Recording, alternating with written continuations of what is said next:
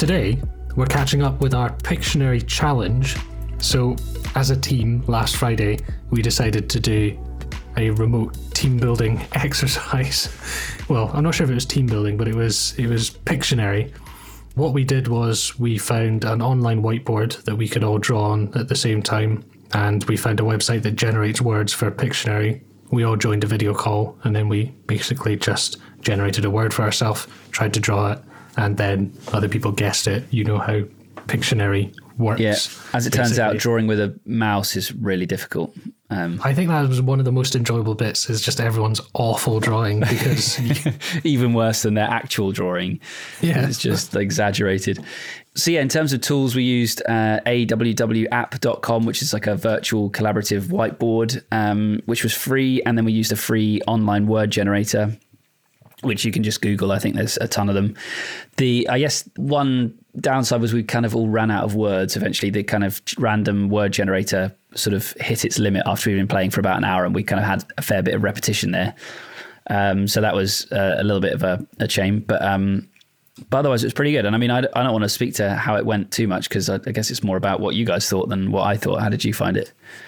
it was way less awkward than I thought it could have been. Like it was actually really fun. It just went along as a game that we played together, and then when it was finished, it was finished. There was there weren't really any points of nobody was prodding anybody to have fun or anything. It was just actually fun. Yeah, yeah. Because from my position as the sort of you know manager, boss, whatever it is, like I'm sort of dreading the idea of doing some sort of forced fun where everyone has to sort of pretend they're having a good time for an hour. Um, so it was good to have just like an activity that was just kind of, and it didn't end up being awkward. That was the fear.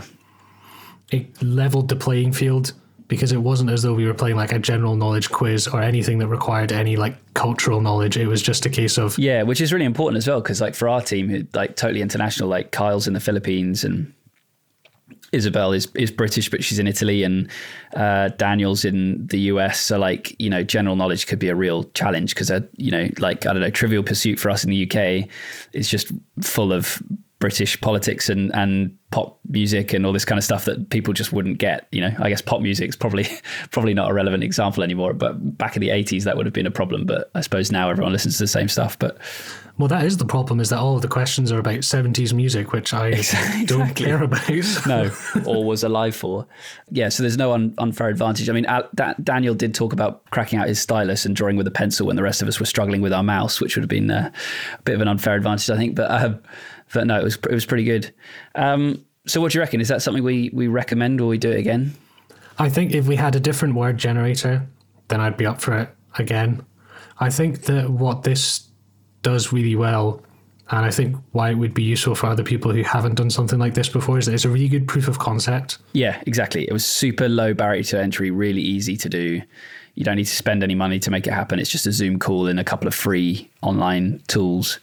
Um, we did no setup at all, did we? We just jumped on a call and started doing it, and so that was pretty great to sort of test the waters as to whether an online kind of group activity was a was a fun thing to do. Yeah, it wasn't a disaster. It was really easy to do. It was good fun, and it was like I think as well what you mentioned there about it. The low level of setup is important because it was a case of five minutes before you just copy and paste a couple of links into Slack. Exactly. And there's just nothing worse, is there, like setting aside time and then spending the first 20 minutes going, oh, can you hear me? Can you see me? This isn't working. You know, all that stuff is just a real bummer.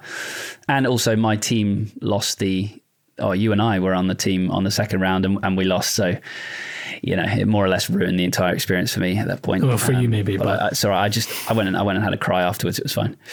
So yeah, I, I guess we would recommend it. You've kind of recommended a, a next game we should try, the Jackbox Party Pack. So tell us about this a bit.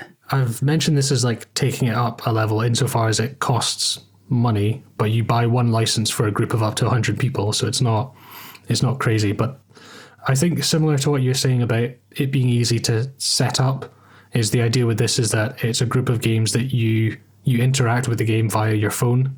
Mm-hmm. So you would share something like you would have a common screen that you would all see with questions and answers and voting and all that, but the actual interaction with the app is done on your phone. And I think that's that's another way that would just make it easy to do what we did with Pictionary, but have it be more involved. And also along the same line of trying to have a sort of level playing field in terms of like knowledge and culture and background. It's it's user generated quizzes, so it's like you draw stuff or you write stuff or you. It's like Pictionary. It's your own work that goes against other people's own work and it's voted on. Awesome. Yeah, cool. We should definitely try this then. Um, so this is well in our UK uh, Google Play Store. It's twenty four forty nine. Um, so yeah, let's give this a shot in a couple of weeks and, and see. The the other idea I had that I um, definitely I'm keen to give a go is uh, well, I've never tried the one in real life. Have you ever tried an escape room? No, I hear a lot about them, but I haven't tried one. Exactly. Very trendy, very cool. They look a lot of fun, and I've been wanting to try them for ages, um, but haven't. And this could be a good opportunity. They a lot of these kind of escape room companies are offering remote experiences and allowing you to play virtually and I was just kind of looking into how that works. And uh, basically, the, the way the system works is the game master, the person that would ordinarily be watching you while you're in the room and kind of helping you if, if you get completely stuck or whatever, is in the room on your behalf. And you kind of uh, direct them, you and your team direct them to sort of try and solve the puzzle. So this sounds like a, a really cool idea that I'd love to try there's a couple of companies online doing this, and so we'll once we've kind of narrowed down which one we'll go for, we'll, we'll be able to share that on the on the show. It is a bit more pricey. I think it's, like ninety nine dollars for a uh, for a group, um, which is you know pretty reasonable when we're talking about kind of. If, if we compare this to like your standard kind of corporate get together, it's um it's it's pretty cheap. So I think that'd be another cool option to to give a give a try as well. Yeah, I think small price to pay to hold someone's life in your hand and exactly, exactly. like he's living some sort of Truman Show type existence. I know. Yeah, we were we were just joking. It'd be fun to sort of just you know not even try and solve the puzzle and just have the game master do headstands or whatever. Probably a bit cruel.